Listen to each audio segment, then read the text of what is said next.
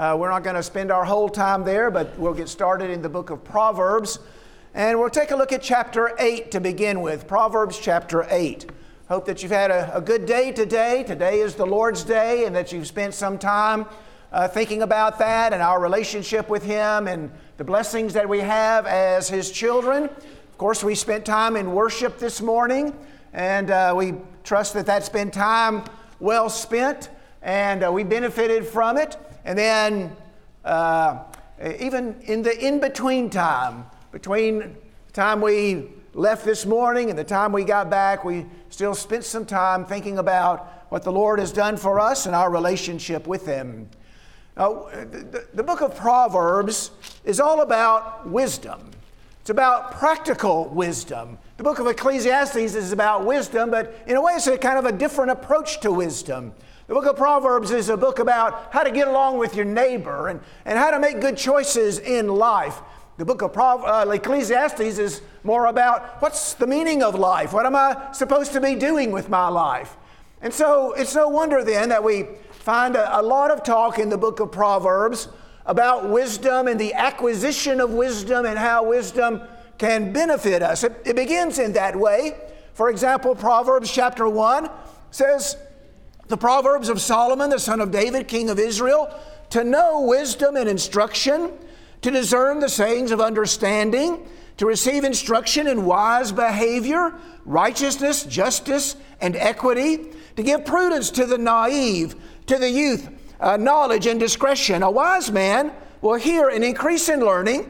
A man of understanding will acquire wisdom and counsel to understand a proverb and a figure, the words of the wise and their riddles and then he says, The fear of the Lord is the beginning of knowledge.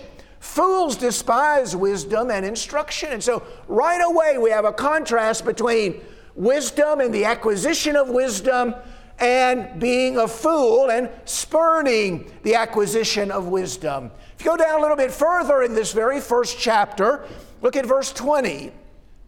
Wisdom shouts in the street, she lifts her voice in the square. At the head of the noisy street, she cries out. At the entrance of the gates in the city, she utters her saying, How long, O naive ones, those who are without wisdom, foolish people, how long will you love being simple minded? And scoffers delight themselves in scoffing, and fools hate knowledge. Turn to my reproof. Behold, I will pour out my spirit on you. I will make my words known to you. Because I called and you refused, I stretched out my hand and no one paid attention, and you neglected all my counsel. You did not want my reproof. I will laugh at your calamity. I will mock when your dread comes. And when your dread comes like a storm and your calamity comes like a whirlwind, when distress and anguish come upon you, then they will call on me, but I will not answer. They will seek me diligently, but they will not find me. And so when a foolish person's calamity comes on him, and then he calls out, Oh no, I'm in big trouble. And now he tries to acquire some wisdom. It's, it's too late. and suffer the consequences of his foolishness, of his rejection of wisdom. Look at chapter 8 of the book of Proverbs in verse 12. And here, wisdom again calls out and, and uh, seeks people to embrace her. Here we have described for us some of the benefits of uh, developing wisdom and acquiring wisdom. Now, you remember, this is wisdom in the fear of the Lord. It's not worldly wisdom or secular wisdom or without God wisdom. It's wisdom in the fear of the Lord. It's the wisdom that comes to us from observing the Lord's teaching and putting it into practice. And so, verse 12, he says, I, wisdom, dwell with prudence, and I find knowledge and discretion. The fear of the Lord is to hate evil, pride and arrogance, and the evil way, and the perverted mouth I hate. Counsel is mine, and sound wisdom. I am understanding. Power is mine. By me kings reign. Rulers decree justice. By me princes rule and nobles, all who judge right, rightly. I love those who love me, and those who diligently seek me will find me. Riches and honor are with me. Enduring wealth and righteousness. My fruit is better than gold, even pure gold. And I yield better than choicest silver. I walk in the way of righteousness in the midst of the paths of justice. I endow those who love me with wealth that I may fill their treasures. And he continues. And so there you see the benefit of wisdom. if you acquire wisdom and you learn to make good choices, your life is going to be a whole lot better than if you ignore wisdom and you live in a foolish sort of way. You're just going to bring trouble on yourself. And so the Bible encourages us in no uncertain terms, as strongly as it can, to be wise people, to acquire wisdom. Now, with that in mind, let's go to the 107th Psalm, the 107th Psalm. Now, I've been reading from the book of Psalms recently, and I've developed some lessons from individual Psalms over the last few weeks and uh, finished up reading the book of Psalms the other day. And so, and so uh, this might be the last one of that type. But look at the very last verse of the 107th Psalm. Who is wise? Let him give heed to these things and consider the loving kindnesses of the Lord. And so he calls upon us, if we are wise, consider, think about the loving kindnesses of the Lord. So that's what we're going to talk about tonight. Whenever I read a passage like this, I think, you know, that we, we should do that. If the Bible tells us, now if you're wise, I want you to think about this. Think about the loving kindnesses of the Lord. Okay, well, then we ought to think about the loving kindnesses of the Lord. If the Bible, in such a straightforward way, encourages us, encourages us to do that. And so tonight we're going to consider the loving kindnesses, or as the ESV says, the steadfast love of the Lord. And so let's think about that a little bit. Well, this is our, our Hebrew word right here uh, that's translated loving kindness or steadfast love. We're going to talk about it a little bit. If you want to look it up, it's probably spelled in one of these two ways, and it's pronounced like chesed. And so I'm going to just say kindness, okay? I'm just going to say that instead of trying to pronounce it uh, the way a, a, a, Hebrew might pronounce it. This is an important word in the Old Testament. Just to talk about in general terms and talk about its meaning. It occurs 245 times in the Old Testament. Now, that in itself should impress upon us the fact that this is an important word 245 times, usually in the singular, only 18 times in the plural. Now, you'll notice if you're reading from New American Standard Bible that this is in the plural. Consider the loving kindnesses of the Lord. And so we're going to talk about the significance of that maybe a little bit later on It's translated in our English version several different ways. The, New, uh, the King James translates this word as mercy or kindness or favor or goodness. The ESV translates it as mercy, steadfast love, as here, or kindness. New American Standard Bible says loving kindness, faithfulness. The NIV, loving deeds, mercy, or love. And so, from the variety of translation, we can conclude that this is, this is a big word. You know, it's just a few letters, but, but has a, a range of meaning. And the translators are trying to find that one English word that, that captures it sufficiently and adequately. It has such a broad range of meaning and, and maybe such nuanced meanings and differences and shades of meaning. It's hard to find one English word to, to really cover it all. And so one version might say kindness, and another version might say favor, and another version might say steadfast love. And that gives us some, well, I might need to do a little research into the meaning of this particular word and the way that it's used. And so here are some just observations about it. It's found in close personal relationships, like family and friends it's found among people like that are very close. And so we find in Ruth chapter 1 and verse 8, we're going to look up, we're not going to look up all these passages. This, this, this is used to describe the relationship between Orpah and Ruth a mother in law and a daughter in law. And it's really found in other places in the book of Ruth as well. For example, between Ruth and Boaz, and Boaz and Ruth. And so here are two people, a man and a woman, and they love each other and they're devoted to each other and, and they try to do good things for each other. And so this, notice, it's no wonder then that this word is found in, in their relationship. In 1 Samuel chapter 20, in verses 8 and verse 14, we find it in the relationship between David and Jonathan. Remember, Saul is out to kill David, and David tells Jonathan about it, and Jonathan has a hard time believing that. And so they make an agreement that they're going to work on behalf of each other, and they're going to be loyal to each other, and they're going to perform acts of kindness to each other. And so it's found in close personal relationships. Eventually, is found in a relationship between a host and a guest.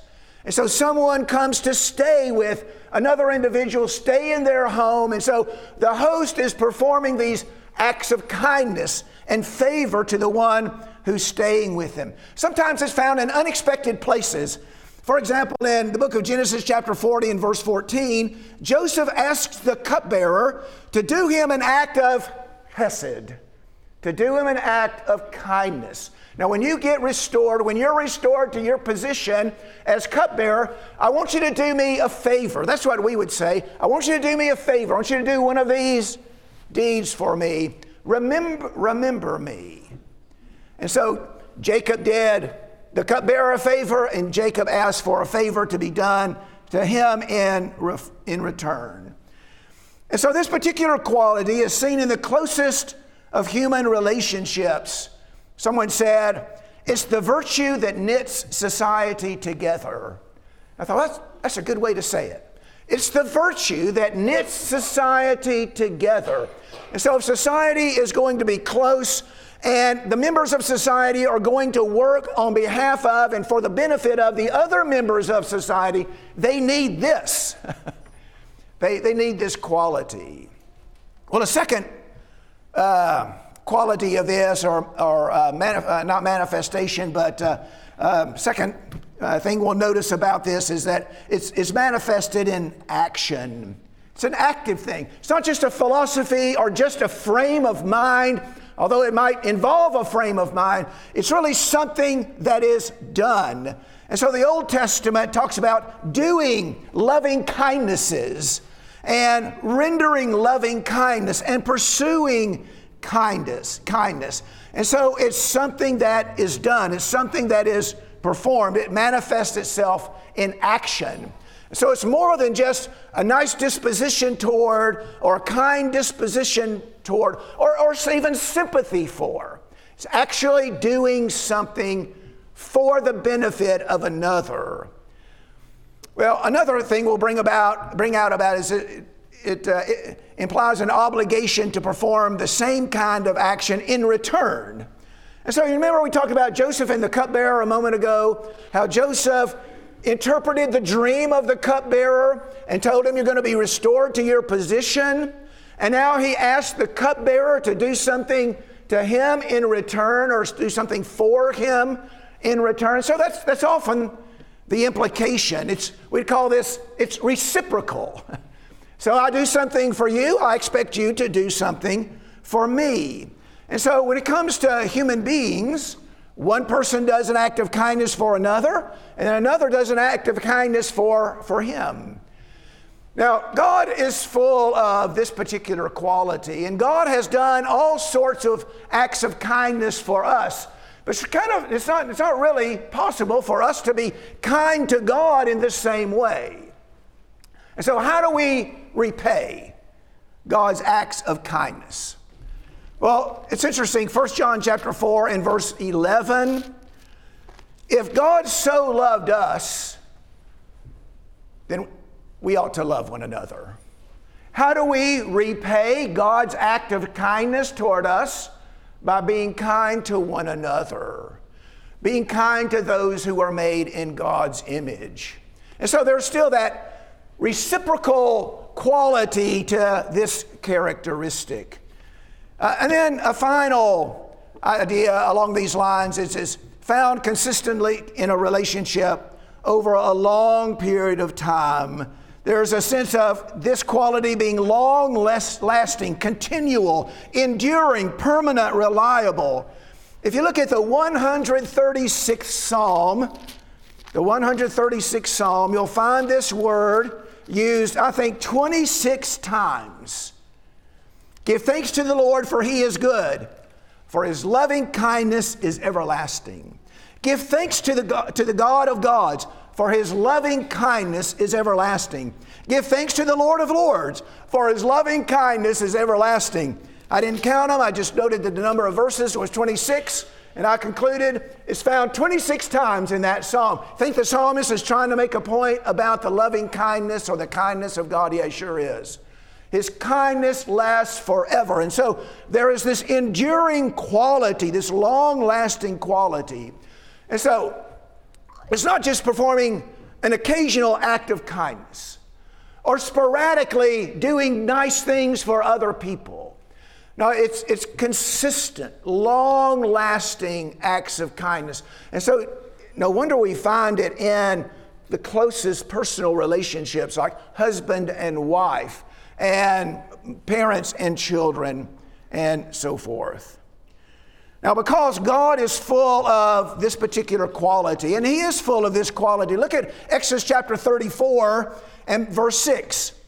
Uh, the Lord passed in front of Moses and proclaimed, The Lord, the Lord, God, compassionate and gracious, slow to anger, abounding in loving kindness and truth, who keeps loving kindness for thousands, who forgives iniquity, transgression, and sin. God abounds in this quality. And because He abounds in this quality, it's a fundamental attribute of God's character. He's ready to intervene on behalf of His children. He gives them the victory he executes justice for them. He saves them. He redeems them. He bestows mercy upon them. The idea conveyed by the word is constant kindness. And maybe that would be a good translation. Consider the constant kindness of the Lord. Well, let's go back to Psalm 107 now that we've defined what it is we're being asked to consider. And let's just uh, review the psalm. Here's, here's an outline of the psalm. The first three verses contain a call to give thanks to God. Oh, give thanks to the Lord, for he is good. His loving kindness is everlasting, or his constant kindness is, is everlasting. And so the first three verses, a call to give thanks. And this idea of giving thanks is going to recur throughout the psalm. The second part then consists of four sections, each which describes a really bad situation, a dangerous situation, an unfortunate situation. And so we'll work our way through those four sections quickly this evening as we work through the psalm. They follow a pattern, these particular four sections do. A bleak or dangerous situation is described. The person involved in that situation cries out to the Lord for help. The Lord responds to the cry, and then they're called upon to give thanks to God and praise Him. At the end of the psalm, or toward the end of the psalm, there's a two part statement of God's ability to reverse the prevailing conditions. And we'll talk about that a little bit more as we get there from verses 33 down through verse 42. And then, of course, there's this call at the end in verse 43 to consider the steadfast love or the constant kindnesses of the Lord. I like to continue to use that plural number in our, uh, in our recalling verse 43. So let's work our way through the psalm then. Here's the first three verses. Oh, give thanks to the Lord, for he is good. His steadfast love endures forever. Let the redeemed of the Lord say so, whom he has redeemed from trouble and gathered in from the lands, from the east and from the west, from the north and from the south. We don't know who the author of this particular psalm was. We don't know the date of the composition of the psalm. It may be that it was written after the captivity and the, after the return. And so maybe you have a reference to that in verse 3, where he's gathered from the lands, east, west, north, and south, all the people coming back to, to Jerusalem. And so that's a, that's a possibility, but uh, uh, we are still uncertain, can't say with certainty about that. But here's this call to give thanks for the Lord. Again, an idea that recurs throughout the psalm. You see it again in verse 8 and verse 15, verse 21, and verse 31. The reason to give thanks to the Lord is, is uh, emphasized as well. Give thanks to the Lord, for He is good. He is good. He is a good God. He's treated us very well, and His loving kindness is everlasting. He's redeemed us. He's delivered his people. He's brought them through bad situations. He's rescued them out of danger and trouble and suffering and hardship. When they're in distress, he brings them out. He brings them to a place of comfort, even when it seems that they have no hope. the Lord responds. Even when they couldn't help themselves, the Lord responds. And we'll see that as we go through the next several verses. Now, let's go through these four sections in which a bad situation is described. Remember that pattern we looked at just a moment ago? And so let's take a look at each of these. Let's begin in uh, verse 6. Well, let me see. Not verse 6, let's begin in verse 4. They, or English Standard Version says some, wandered in the wilderness in a desert region. They didn't find a way into an inhabited city. They were hungry and thirsty. Their soul fainted within them. Then they cried out to the Lord in their trouble, and He delivered them out of their distresses. He led them also by a straight way to go to an inhabited city. Let them give thanks to the Lord for His loving kindness and for His wonders to the sons of men. He has sustained or satisfied the thirsty soul and the hungry soul. He's filled with what is good.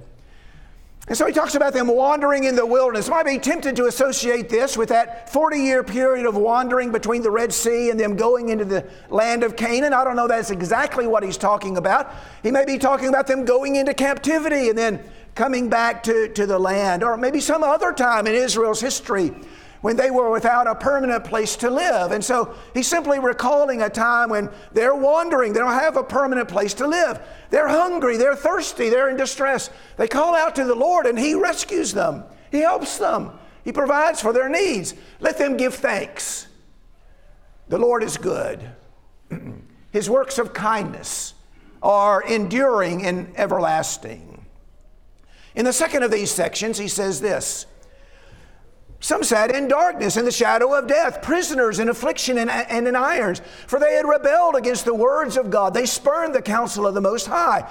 So he bowed their hearts down with hard labor. They fell down with none to help. Then they cried to the Lord in their trouble, and he delivered them from their distress. He brought them out of darkness and the shadow of death and burst their bonds apart. Let them thank the Lord for his steadfast love, for his wondrous works to the children of man. He shatters the doors of bronze and cuts in two the bars of iron. And so in this particular section, they dwell in darkness, the shadow of death. They're in such danger and such peril that the threat of death is just looming over them like a shadow. And so they're, they're, they're in, real, in real trouble. I don't know that he's got a specific event in mind. It'd be hard to associate this with any specific event in Israel's history. What we can say is they brought this on themselves, didn't they? Because you see in verse 11, they rebelled against the words of God. So he bowed their hearts down with hard labor. And so, because of their sin, because of their rebellion, they're suffering these very difficult times. That could apply to lots of occasions in Israel's history. The period of the judges, or apostate kings like Ahab and Manasseh. Maybe it refers to their captivity not an uncommon experience in Israel's history, but when they cry out to the Lord, He delivers them. And so they should give Him thanks. He shattered the gate, the iron barns, the chains that imprisoned them. Their circumstances that put them in peril and sort of held them there. It says here they couldn't help themselves. Verse 12, none to help. God came to the rescue and He, he burst their bonds. He freed them, He helped them. Here's the third of these sections, beginning in verse 17. Some were fools through their sinful ways. So here's another situation where people bring these bad circumstances on themselves. They're fools. Remember, talked about being wise and being a fool, and the advantages of being wise and the disadvantages of being fools. And so here, these fools uh, through their sinful ways. Because of their iniquities, they suffered affliction. They loathed any kind of food and they drew near to the gates of death. And so they're in real trouble because of their sinful ways. They find themselves, there is such affliction, some sort of pestilence or plague or something of that sort has been sent upon them. And, and we read about that and uh, some of the warnings that God gives his people if you do not obey, there's going to be disease, there's going to be plague, there's going to be pestilence. And so they're experiencing that because of their sin. They've brought it on themselves. But they cry to the Lord in their trouble, and he delivers them from their distress. He sent out His word and healed them and delivered them from their destruction. Now let them thank the Lord for his steadfast love, for his wondrous works to the children of man. Let them offer sacrifices of thanksgiving. Here's a new dimension in their response. Order, uh, offer sacrifices of thanksgiving. Now that involves more than, well, you know, I sure am thankful that God helped me. And so here's a commitment, isn't it? This is going to some trouble to offer a sacrifice of thanksgiving and tell of his deeds in songs of joy. Sounds like worship to me, doesn't it? and so, how do you respond to God's kindness? By expressing your gratitude, by expressing your thanksgiving, but also in worship, in acts of worship. We express our gratitude and thanksgiving. And here's the most colorful of the four. I think everybody will enjoy this, from the young ones on up to the older ones. Some went down to the sea in ships, doing business on the great waters. They saw the deeds of the Lord, his wondrous works in the deep. And so you imagine people out in the Mediterranean and they're on a ship, and just imagine, they look at the sea and the waves, and maybe the whales are coming up, and just, you know, it's quite an impressive sight. They saw the deeds of the Lord, his wondrous works in the deep. He commanded and raised a stormy wind, which lifted up the waves of the sea. They, they mounted up to heaven, they went down to the depths. Their courage melted away in their evil plight. They reeled and staggered like drunken men and were at their wits' end. They're, they're on the deck of the ship and it's so rough they, they can't, they stagger around. They cried to the Lord in their trouble, and He delivered them from their distress. He made the storm be still, and the waves of the sea were hushed. Then they were glad that the waters were quiet, and he brought them to their desired haven. Let them thank the Lord for his steadfast love, his wondrous works to the children of man. Let them extol him in the congregation of the people and praise him in the assembly of the elders. And so here are these people, they're, it doesn't say they brought this on themselves by their sin. They're just out in the ocean, out, out in the sea. And boy, the storm comes up and they're they're in trouble. They call out to the Lord and He responds. And he, then, then they're called on to give thanks and praise God in public worship. What we find in the next section, the next couple of sections, is God's ability to change the course, God's ability to reverse the situation. And that, that's a major theme throughout the Bible God's ability to reverse the situation. He can exalt the humble, he can bring down, the, he can humble the exalted. Uh, those who are in sin, he can redeem and rescue. Those who are proud, he can bring down. Major theme throughout the Bible, and you see it reflected here.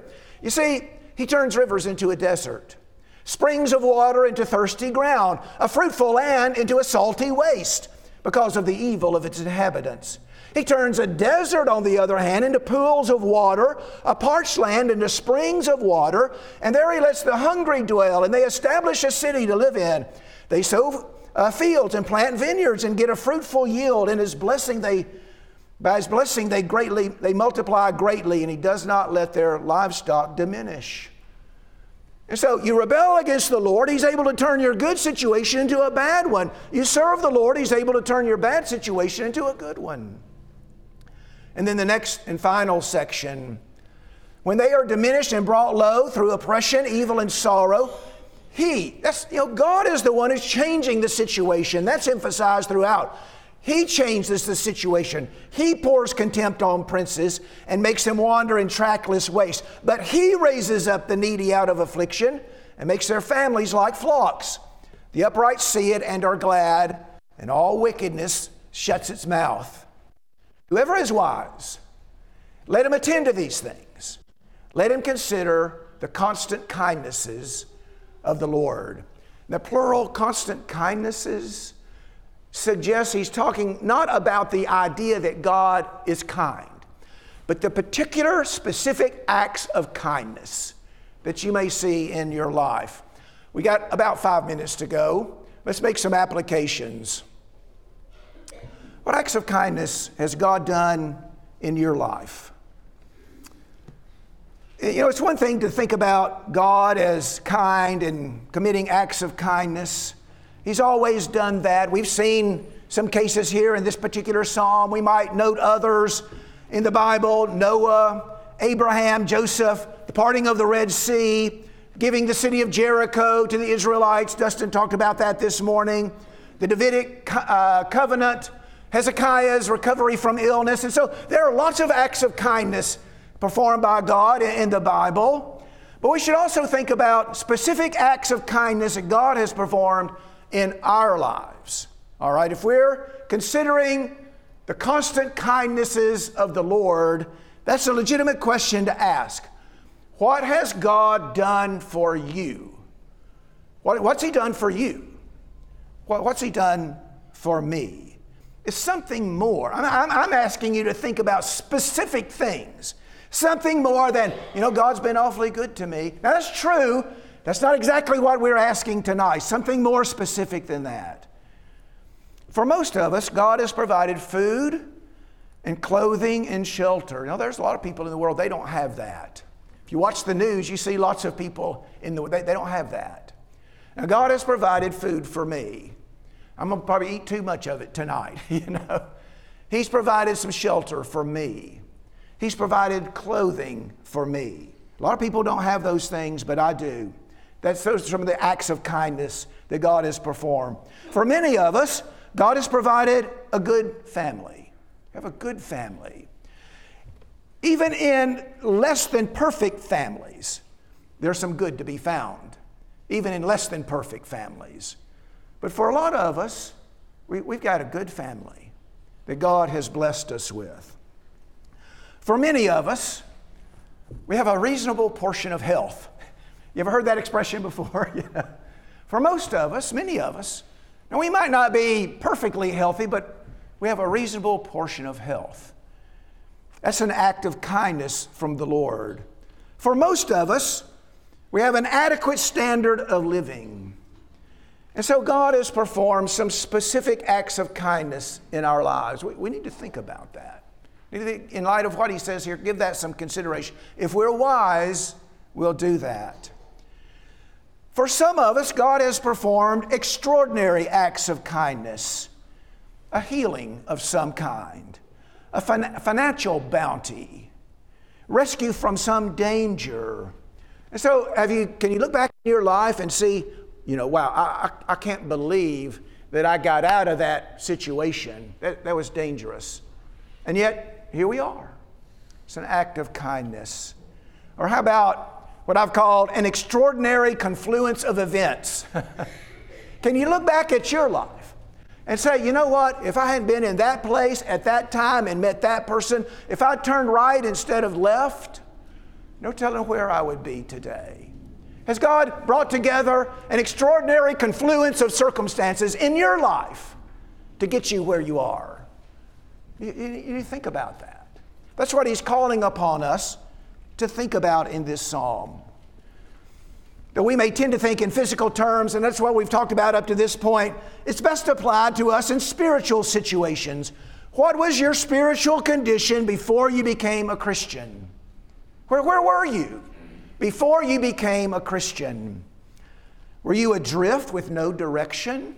Like verses 4 and 5 in Psalm 107. They, they can't find a permanent home. They're wandering around. They're hungry and thirsty. Does that figuratively describe your situation before you became a Christian? If so, did God respond to that? To bring you where you are now? Were you in trouble because of re- your rebellion and sinful ways, like sections 2 and 3?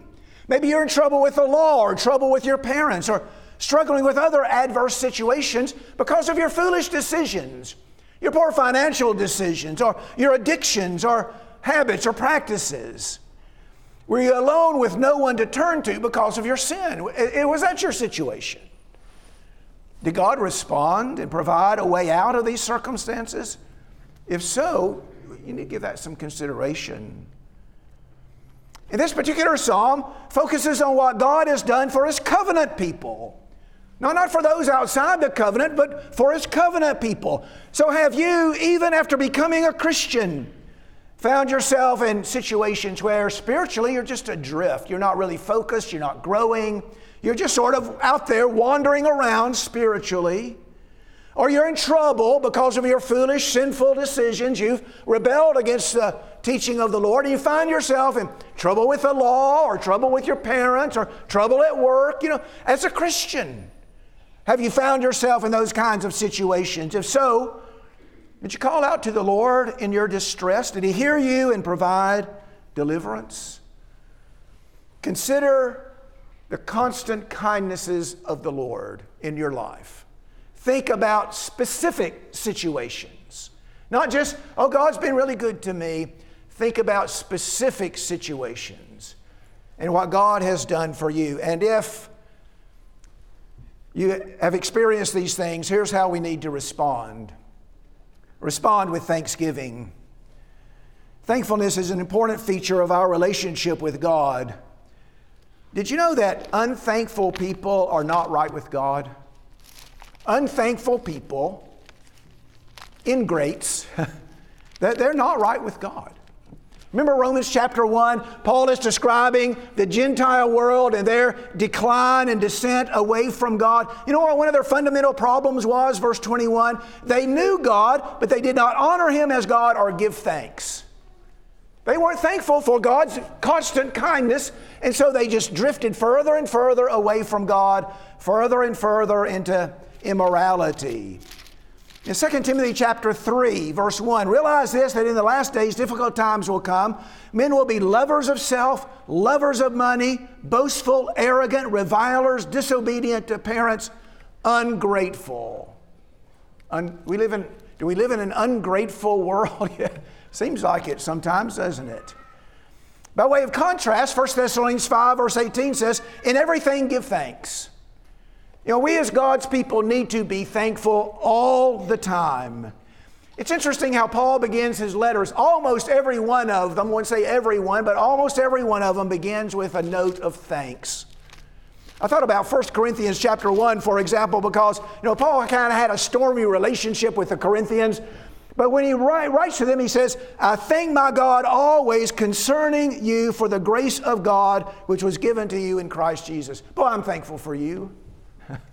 Now, I, I, know we've got some contention among us or between us, but I, I'm thankful for what God has done in your life. We need to be thankful people always. The 116th Psalm, we've been looking at the 107th Psalm, but if you turn over just a couple of pages, the 116th Psalm in verse 12 says, What shall I render to the Lord for all his benefits toward me?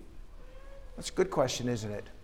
What am I going to repay the Lord with? How, how am I going to respond to the Lord for all the good things He's done for me?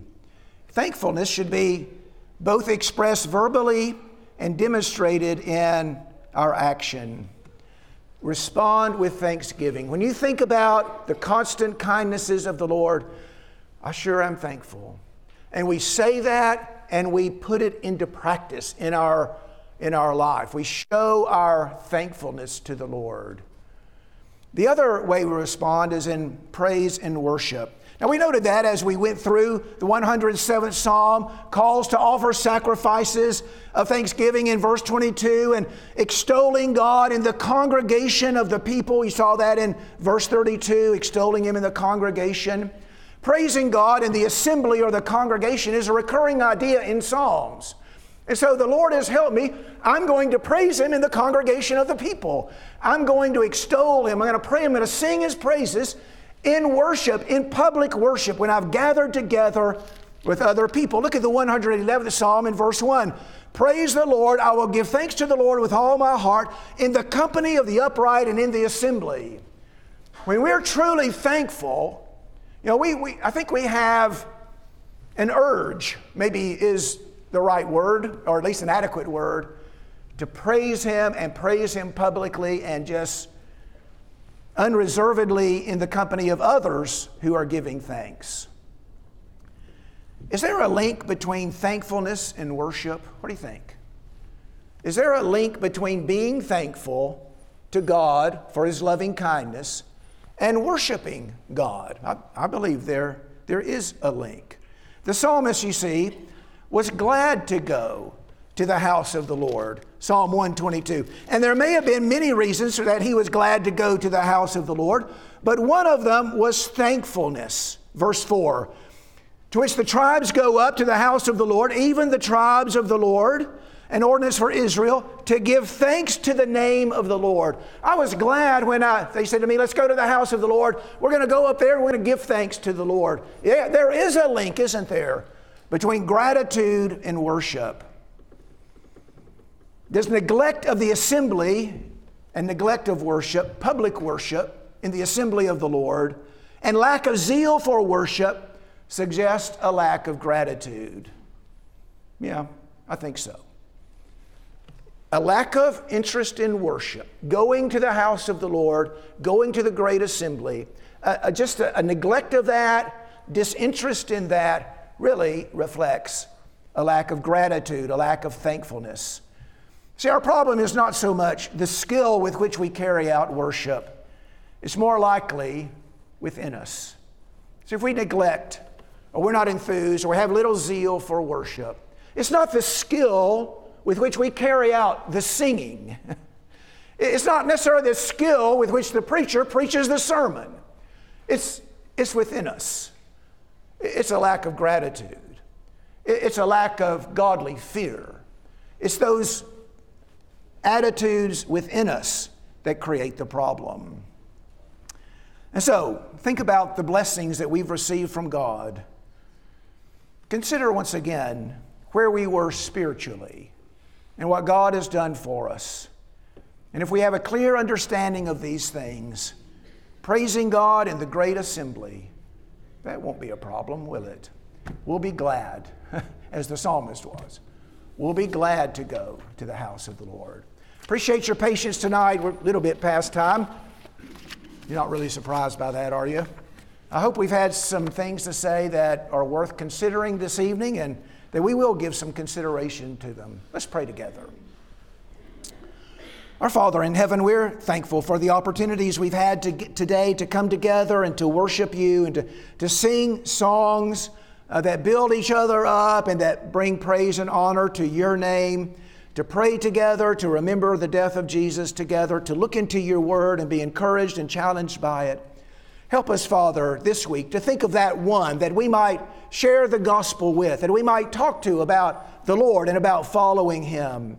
Help us, Father, to consider, think about your constant kindness, your constant, continual acts of kindness that you've done for us throughout the course of our lifetime, both physically and spiritually.